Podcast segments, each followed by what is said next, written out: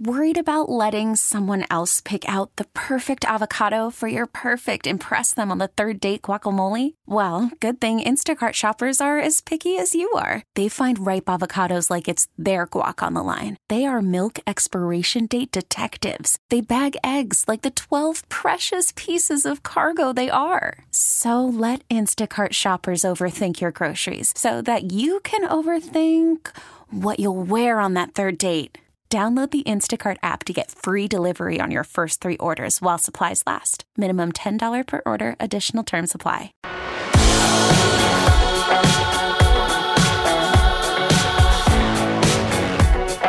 This is the Danny Parkins Show. Yeah, it is the Danny Parkins Show. CBS Sports Radio, radio.com sports. Saints trying to grind out a win over the Cowboys at home without scoring a touchdown, like Donald just said in the update. Up 12-10, under four minutes left. Alvin Kamara just big run for a first down on third down. So Dallas has all three timeouts, or at least they did. Not sure why we're in commercial now. They might have used one.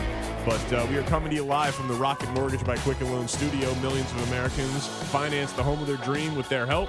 They can help you too. Rocket Mortgage, push button, get mortgage. 855 212 4 CBS is the telephone number. Talking biggest thing that you saw in week four of the NFL season. Brad Hopkins was a two-time Pro Bowler, played for the Titans and Oilers, was in the Super Bowl uh, for the Titans when they lost to Kurt Warner uh, back in the day. So he'll join us in 35 minutes. He's a commentator over on Sirius NFL Radio. But there is something that has been a certainly majority, if not consensus opinion heading into this season that I think it's time to revisit. And that is not to say that the majority slash consensus opinion was wrong up until this point. I myself agreed with the majority and or consensus opinion, and that opinion is that Aaron Donald is the best defensive player in football. I think it is safe to say that that was an overwhelmingly majority held opinion. Aaron Donald has made the last five Pro Bowls. Aaron Donald has been first team All Pro the last four years. Aaron Donald has been the defensive player of the year back to back years. Aaron Donald led the league in sacks last season. And he did all of this as an interior defensive lineman. That is amazing. I think if we would poll 100 NFL people who is the best defensive player in football coming into this year? My guess is 70% would have said Aaron Donald, and then the other 30% would have been sprinkled among a couple of other players. And the reason why I always felt that Aaron Donald was the best defensive player in football was because the amount of pressure that he was able to generate on the quarterback from an interior defensive lineman was unparalleled in the modern game. We've obviously seen it before. You know, we've seen guys like Warren Sapp be able to terrorize the quarterback as a defensive tackle, but it's rare. And to lead the league in sacks, not coming off the edge, is unprecedented. The number of pressures Pro Football Focus ranked said he had the most pressures ever for a defensive tackle last year. It was arguably the greatest season a defensive tackle had ever had. And he was doing it to back up being Defensive Player of the Year in 2017. But through four games, Khalil Mack has been better. And I've watched every snap of the Bears. I have not watched every snap of the Rams, but I've watched a lot. I watched their uh, the Sunday night game. I watched the game against Carolina. I watched some of the game today against Tampa. I've seen a lot of the Rams, but admittedly not every snap. I do afternoons here in Chicago, so that's why I've seen literally every snap of Khalil Mack. But I think Khalil Mack is playing perfect defensive football. He leads the league in pressures. He seems to have taken his game to another level. He's got He's always going for the ball. He sacks the football and he doesn't sack the quarterback. He is setting the edge in spectacular fashion. So he's being dominant against the run as well as the pass.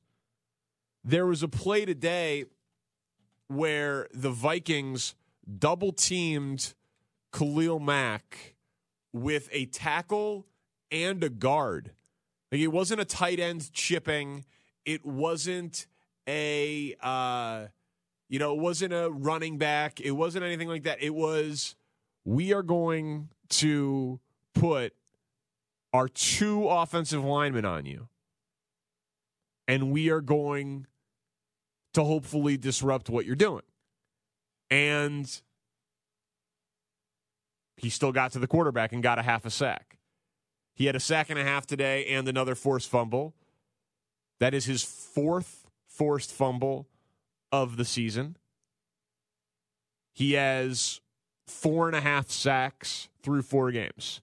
So he's averaging more than a sack a game and a forced fumble a game, requiring two, three offensive linemen to block him at all times. The few times that there have been weird assignments and like he's been left alone with the tight ends, he just eats them for lunch. He destroys them. And I'm curious if people believe that conversation is too much too soon because my stance on Khalil Mack, because when Khalil Mack got traded to the Bears, I had a celebration. Like I lost my damn mind. I covered the Chiefs in the AFC West. I knew how good Khalil Mack was. Khalil Mack's been first team All Pro uh, at two different positions, at outside linebacker and D end. He is versatile. There's nothing he cannot do on the football field. By the way, Cowboys forced a punt from around midfield for the Saints. They used all of their timeouts on defense. Ball at their own 14 yard line with a minute 38 left, down 12 10. And Dak Prescott just took a sack back inside his own five yard line. So Cowboys just need to get in field goal range, but they are basically now going to need to go the length of the field with 80 some seconds left and no timeouts and it looks like they just had an offensive lineman get hurt on the play as well. So we'll update you on Sunday Night Football as that comes to an end. But to me, like before today, saying Khalil Mack is the second best defensive player in football to Aaron Donald was not in any way a slight to Khalil Mack some Bears fans and listeners and followers that I have always took it that way when I would say, wow, the Bears have the second best defensive player in football. They'd say, no, we have the first. I'm like, well, there's a lot of guys who generate pressure off the edge.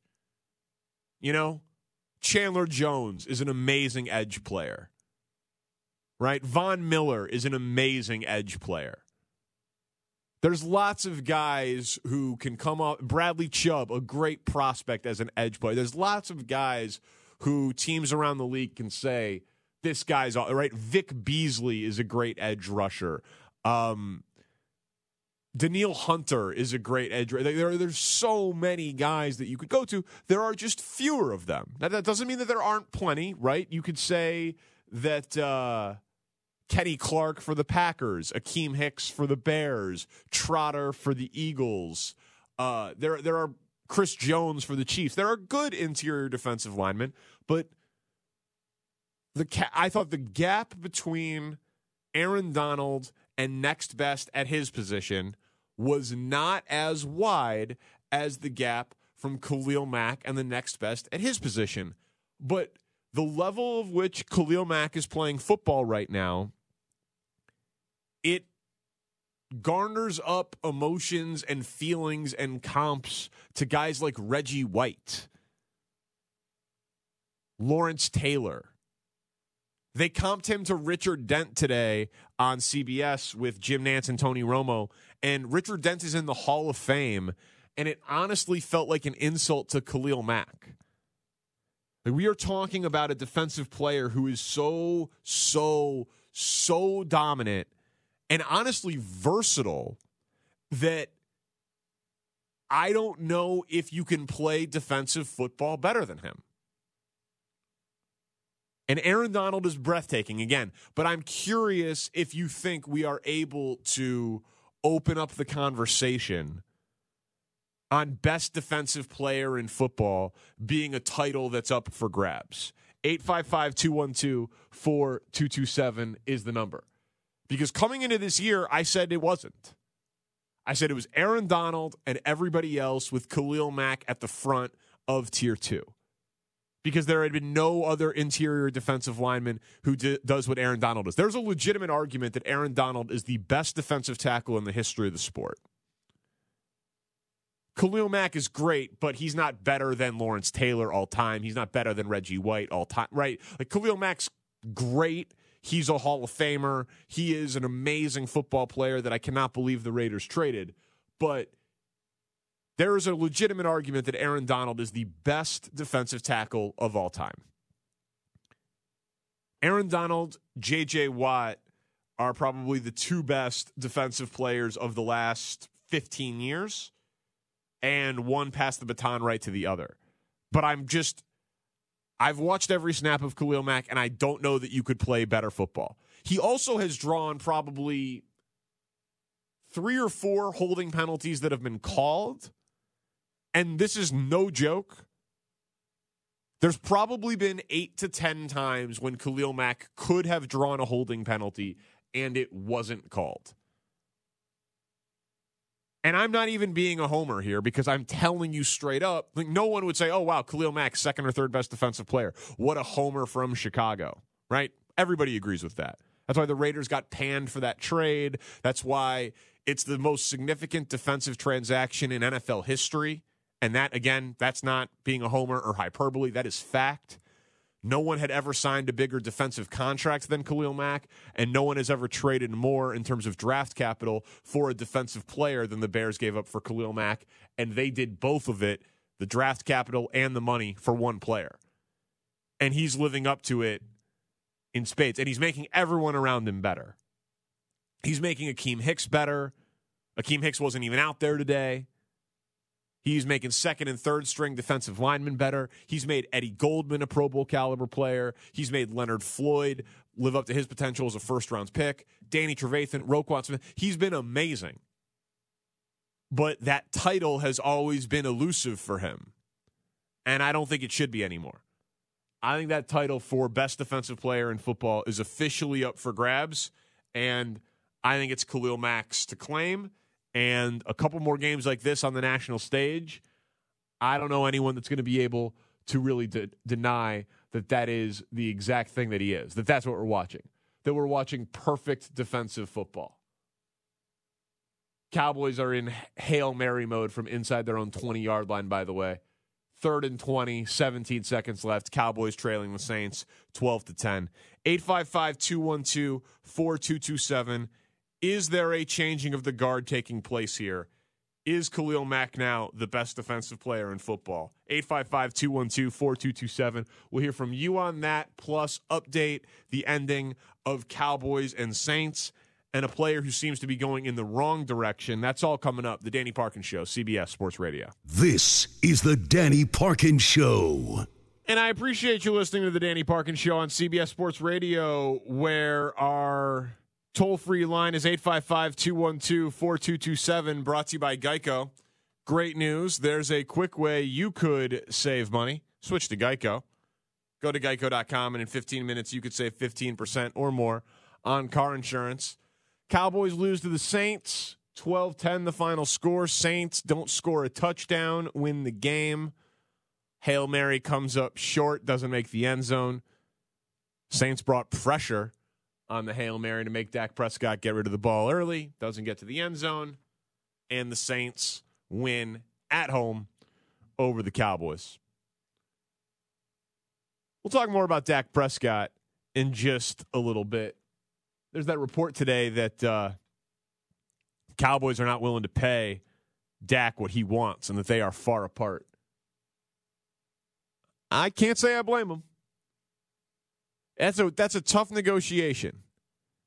That's a tough spot to be in because they are making an argument that basically says because you're the quarterback of the Cowboys, you can make more money from endorsements than if you were the quarterback of the Broncos or the Ravens or the Cardinals or the Bengals or whomever. And so, therefore, your earnings are greater. Therefore, we shouldn't have to pay you as much. And Dak Prescott's response is basically, so? That's your problem, not mine. If you can cash in on all of that popularity off your team, why can't I cash in on all that popularity for being the quarterback of your team? And Dak Prescott is, of course, absolutely right. But problem is, Dak Prescott is not that good. No, he's not that bad. But Dak Prescott, to me, is the definition of average. Dak Prescott has been remarkably consistent throughout his NFL career. His best attribute has been his durability and availability. He hasn't missed a game. And in this league at that position, that matters. But he's never thrown for less than 3,300 yards, and he's never thrown for more than 3,900 yards. So three full seasons, 133 and change, 136 and change, 138 and change, and not in that order. He's never had more than 23 touchdowns in a season, never had less than 22. Rushing the ball, it's been a similar thing. He is just been, he's been the same guy every year. It's been a couple hundred rushing yards per season. 282, 357, 305, with ironically six rushing touchdowns every year. So he's the same guy. He's 3,700 passing yards, 22 touchdowns, another 350 yards on the ground with another six touchdowns. That's solid. But the problem is he's got the best offensive line in the game. And he's got one of the three best running backs in the game. And in the season where he won 12 games, he had Dez Bryant, and now he's got Amari Cooper, and he's got Kellen Moore. Now, so far this year, Dak has been he's he's pacing for better numbers than that. With Kellen Moore as his offensive coordinator, he's pacing for an uptick this season. He you know, had 9 touchdowns coming into tonight's game still has nine. Zeke got the touchdown tonight, completing 75% of his passes. Like D- Dak has been good this year, but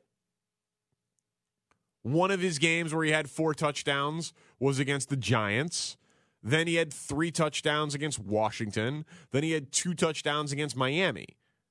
He's played three of the four or five worst teams in the NFL in his first three games.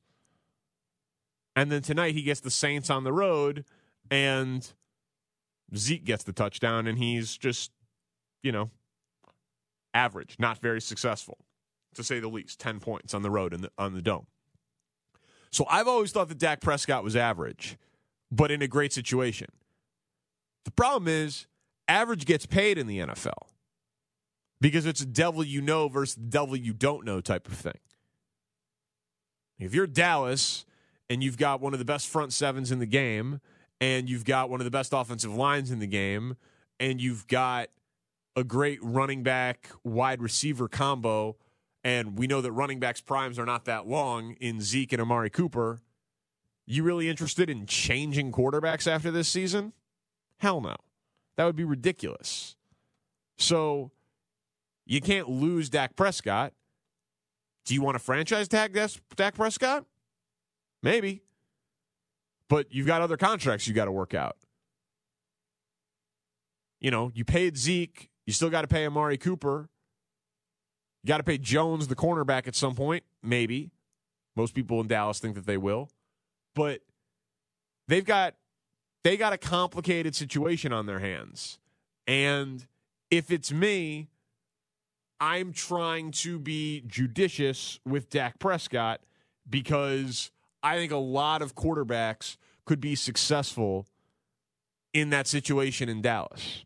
Now, again, it takes a lot of guts, though, to change the quarterback because we know that there's growing pains with learning a new system, right? If Aaron Rodgers is having growing pains learning Matt LaFleur's system, there's going to be growing pains for anyone coming in and learning Kellen Moore and uh, Jason Garrett's system. Though I think Jason Garrett's system is basically like a coloring book and it's paint by numbers. That dude is talk about just whew, that's a great job for job security. Coach of the Cowboys, no one gives you any credit because Jerry Jones wants all of the credit because he doesn't want Jimmy Johnson 2.0. So here's a few million bucks and lifetime job security and an awesome roster. That's a good gig if you can get it, Jason Garrett. But that's the rock and the hard place situation that Dallas finds themselves in. They have a quarterback who's rich because he's their quarterback and he's played well enough to get paid. And when you get paid in this NFL, you get huge money. Jared Goff got a hundred plus million. Carson Wentz got a hundred plus million. Russell Wilson got a hundred plus million. If I'm Dak Prescott's agent, I can come up with scenarios where my guy favors uh, comparably and well, favorably, excuse me, compares favorably to each of those guys. He's been more durable than Carson Wentz. He's been more consistent than Jared Goff.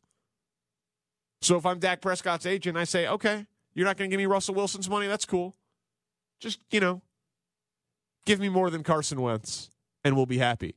And all of a sudden it's like, oh my God, now I'm committed to him for six years and $130 million. Like, it can get real expensive real quick.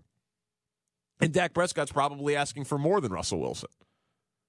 So that's where it gets complicated if you're Dallas. But to me, Dak Prescott's always been just a guy. And if you put him in Cincinnati, he'd be Andy Dalton. Situation is so important in the NFL. And Dak Prescott, he finally faces a good team in a tough spot. You got a desperate team at home in the Superdome on national TV as a home dog, and you can't score more than 10 points on the road. He's been stat padding this year against Washington, Miami, and the Giants. Tough week, though, for all you out there in your survivor pools. My God. It took what? Four weeks for us to get to Bloody Sunday in survivor pools.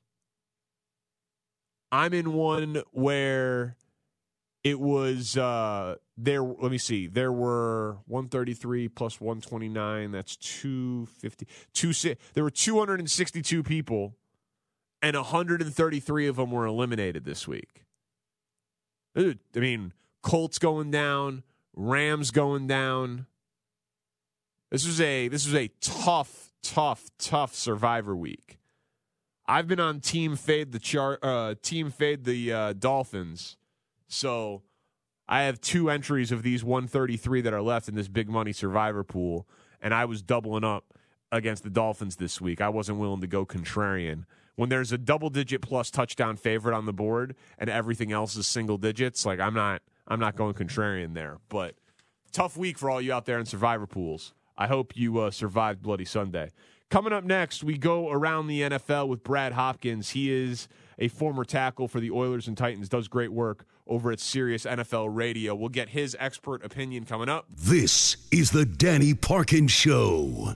Joining me now on the Danny Parkins Show, welcome back in at CBS Sports Radio, Sirius 206 and the radio.com app. Excited to talk to this guy. I've heard him on the NFL channel over at Sirius, former tackle for the Oilers and Titans former Pro Bowler, played in a Super Bowl. Brad Hopkins with us on the show. Brad, thanks so much for the time tonight. How you doing? Danny, it's good to be on with you. What was the biggest thing that stood out to you in Week Four so far? The number of home teams that lost. Um, usually, that's an advantage that a lot of guys have, but when you're not playing well at home, that, that can actually be more difficult than being on the road, Danny. You know, when you hear, like in the case of the Falcons Titans game, uh, the home crowd booing you at half. I mean, that's pressure. That's pressure because you're not meeting expectations, especially when you look at the talent on that roster. So, not living up to expectation, having a fan base boo you, that's got to be difficult to deal with. But that's one of the things that stood out to me the most was the fact that there really wasn't the idea of home field advantage for a lot of squads today. You know, that's really interesting. I host afternoons in Chicago, and after the opener of the season, uh, Bears and Packers, we had Eddie Jackson on. They're all pro safety the next day. And he got on Bears fans for booing them in the opener of the season, and he called it unacceptable. And we were like, well, you know, play better. And mm. he was saying, but it's just it doesn't help. You know, Mitch, Mitch Trubisky's human, and it it's counterproductive. So I, I understood the point he was making.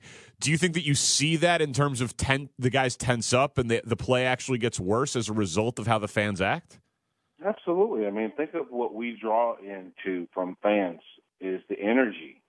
You know, when they're cheering you, they're supporting you. That's you know that's the one thing that elevates a squad to greatness um, when they're rooting against you, when you see people like you know anxiously looking at you to to, to fix things, you know that's pressure that mounts. You know, um, those that have the unbelievable amount of confidence just kind of departmentalize those things and mark, chalk it up as white noise. Don't really pay that much attention to it. But a lot of us, we absorb that stuff. We feel it.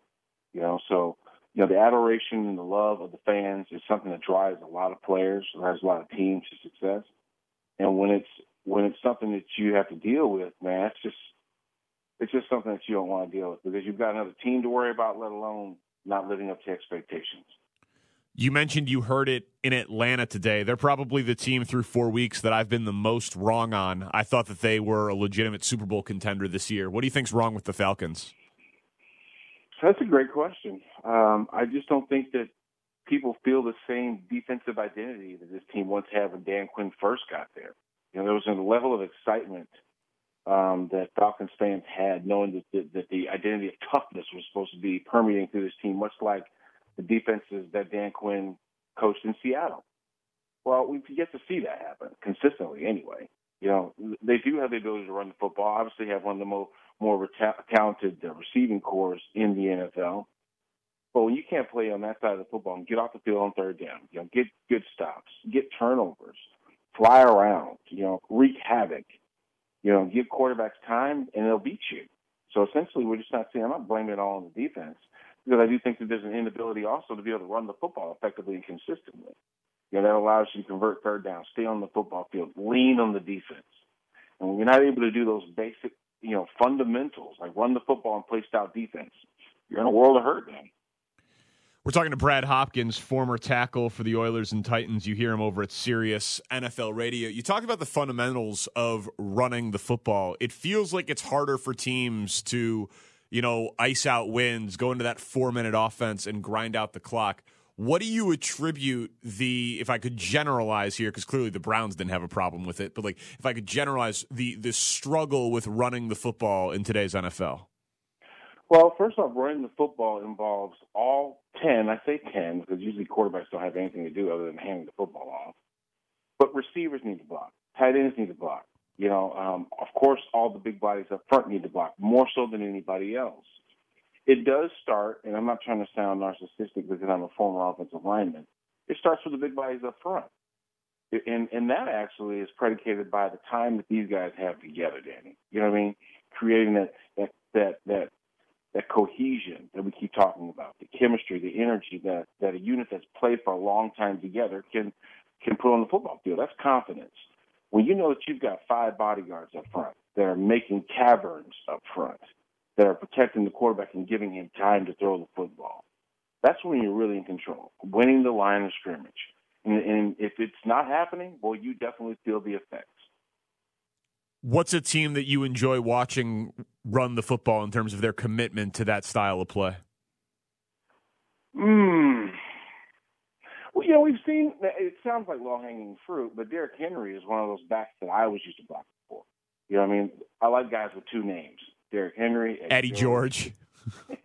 it kind of fits, you know. Yeah. Um, but I also, you know, love guys like Dalvin Cook. You know, I love um, even you know one of my favorite guys right now is um, is um, uh, Phillip Lindsay from the from the Broncos. I mean, he's he's small in stature, but this guy's got tremendous heart, and he runs tough. So even though the Broncos might not be known for their run game, I love the combo of Royce and and uh, Phillip Lindsay to really get, give at least Joe Flacco some options. Now they have it in the bag today. you know, had down the Jags down by 20 points. And that was without one of their best defensive players on the sideline nursing a back injury. But for the most part, you know, we saw that team show some balance and show some playmaking ability. Emmanuel Sanders had a tremendous afternoon. Joe Flacco showed poise in the pocket like a veteran would. Um, but I do like watching the Broncos run the football. And we saw Von Miller get on the, the sack board for the first time this year. So even though they didn't necessarily win the game and it sucks to lose a mile high in your own turf, you know, I thought that they put on an admirable performance that, you know, that at least should garner some respect in the league. We're talking to Brad Hopkins, former tackle in the NFL. He works over at Sirius NFL Radio, does a great job. One of the things I'm talking about on the show tonight is I think there's been a changing of the guard in terms of best defensive player in the NFL. Aaron Donald's amazing, and I think it's been him for the last few years. The ability to generate pressure from an interior defensive lineman is unprecedented. But I'm here in Chicago. It it honestly seems like Khalil Mack is playing perfect defensive football. Who do you think is the best defensive player in the league? Well, Ndamukong Suh scored a touchdown today, so did you forget about him? I'm just kidding. Yeah, he's Actually, he's good, but you know, I, I think it, he's probably might be a little past. I know. Well, Jadeveon Clowney he also got a pick six of uh, Kyler Murray today, which is pretty exceptional. Um, yeah, but but I like I like I can't deny your your you know Khalil Mack, but he's been what defensive player of the year before. So to me, that's low hanging fruit. The guy just flat out gets it done. You know, obviously makes you even question the franchise's decisions when you deal away good players like that. But you know, I'm also looking at guys like Myles Garrett. You know, I'm looking at guys that can't be blocked one on one. That basically make offensive coordinators have to scheme for your presence on the football field. And Khalil Mack is definitely one of those guys. Difference maker on that defense, um, complete package basically. Can rush the passer, can cover, can do a lot of different things. So, you know, there are a lot of good performances that we saw today too. Khalil Mack's one of them. I'll give you that. What is uh what was the toughest the, the tougher style for you to block? Like were you you know a guy like Khalil Mack who will bull rush you, a guy like Von Miller who can dip and, and go around. What, what's the toughest assignment for a tackle? Mm. The, the reason why that's a good question is because I, I played the game with speed as my advantage. You know, I was a smaller tackle, an athletic tackle, which meant that I could probably shadow a lot of the moves defensive linemen were going to do. You know, could match their speed as well. But those guys that were tended to be shorter than me that could dip, turn the corner fast, or do spin moves like Dwight Freeney without any sort of hesitation. Those guys are harder to block. Now, these athletes that they're putting on the edges now, like you just mentioned, you know, Khalil Von, you know, those those seriously the Bosa boys, you know, those edge rushers that can collapse pockets from the outside, you know, that's you know, those are difference making cats. But for me, if you can get your hands on them early and slow down that momentum, you know, that's one thing that helps. But you've got to be a fast guy to be able to get out of your stance, get up to where they are and, you know, basically settle down and get yourself in a position where you can take on their next move. And not a lot of tackles can do that. So, in my opinion, if you can get to a guy fast enough before he A, builds up speed or builds up enough inertia to knock your head off, you know what I'm saying? Those are the advantages that a, that a smart pass tackle would use. Another offensive line question for you. I love watching Deshaun Watson play football, but I'm worried that he's going to get mm. killed playing for the Texans. He got sacked six times today and hit 10 in the game, and that's become the norm. Is that an offensive line that has enough talent to improve and start protecting him, or is this going to be a season long issue? Mm. It's, it's going to be a work in progress. I mean, obviously, they made a huge trade for um, for uh, Tunsil. his name is. Yeah, Larry, Larry Tunsil. Tunsil. Yeah. Um, but that doesn't guarantee that immediately he's going to be able to come in there and perform at a level that a comfortable, you know, consistent guy in that offense would, would be able to do. Now, time is not a luxury that they have, but that's the only thing that's going to help this unit. And, you know, if they're not careful, Andrew Luck will be calling up Deshaun Watson on line one. Hey, dude, this is this is going to go on for a while. You might want to start thinking about some things. You know what I'm saying? Either get to where there's a good offensive line or start, you know, saving your chips because your career, your, your career is going to end early. I mean, if you think about it, that's what Jim Irsay was saying about Andrew Luck all along. If we get guys to protect this guy, this dude is a, a franchise difference-making quarterback that can take us to the Super Bowl, and they're right. Same thing with Deshaun Watson. He's got time, and we know with his dual threat abilities, the guy can, you know, can put a most defenses in a pickle. But if he doesn't have time to throw, if they're consistently in his face when he's getting a snap, if you got to run around trying to make things happen outside the pockets where the most dangerous effects happen, and they continue to do those things and not find ways to protect him consistently, they won't have him for very long. Last line of questioning with Brad Hopkins, you can hear on Sirius NFL Radio, former tackle for the Oilers and Titans, made the Pro Bowl a couple of times.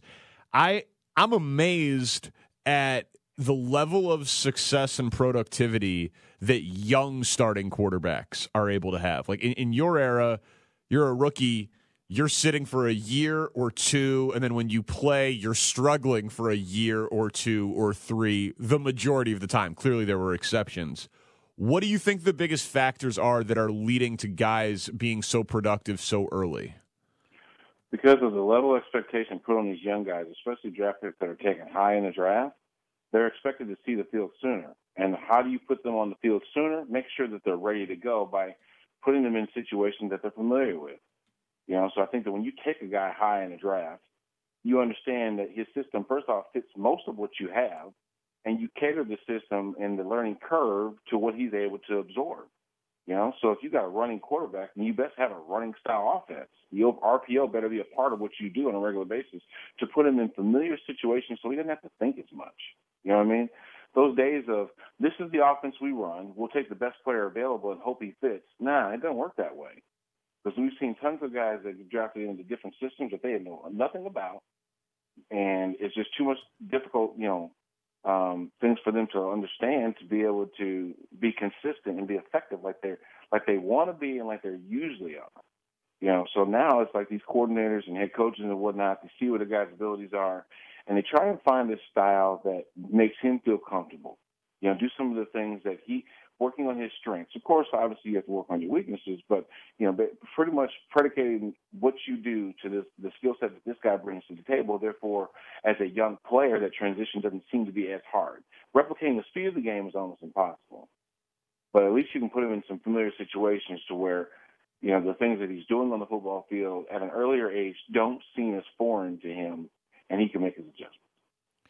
Brad Hopkins here I'm on Sirius NFL Radio. I appreciate the time, man. I enjoyed it. Anytime, Dan. Talk to you soon, buddy. Yeah, we will. I uh, I enjoyed that. That's Brad Hopkins from Sirius NFL Radio. Appreciate his time. First time we've had him on the show. Interesting stuff there about Week Four in the NFL. Coming up next, couple of spots with quarterback controversies. One brewing here in Chicago how you handle it and where you go from here, both publicly and what I'd imagine is being said privately. Plus, we open the phones 855 212 4CBS is the Danny Parkins Show, CBS Sports Radio. This episode is brought to you by Progressive Insurance. Whether you love true crime or comedy, celebrity interviews or news, you call the shots on what's in your podcast queue. And guess what? Now you can call them on your auto insurance too with the Name Your Price tool from Progressive. It works just the way it sounds you tell Progressive how much you want to pay for car insurance, and they'll show you coverage options that fit your budget. Get your quote today at progressive.com to join the over 28 million drivers who trust Progressive. Progressive Casualty Insurance Company and Affiliates. Price and coverage match limited by state law.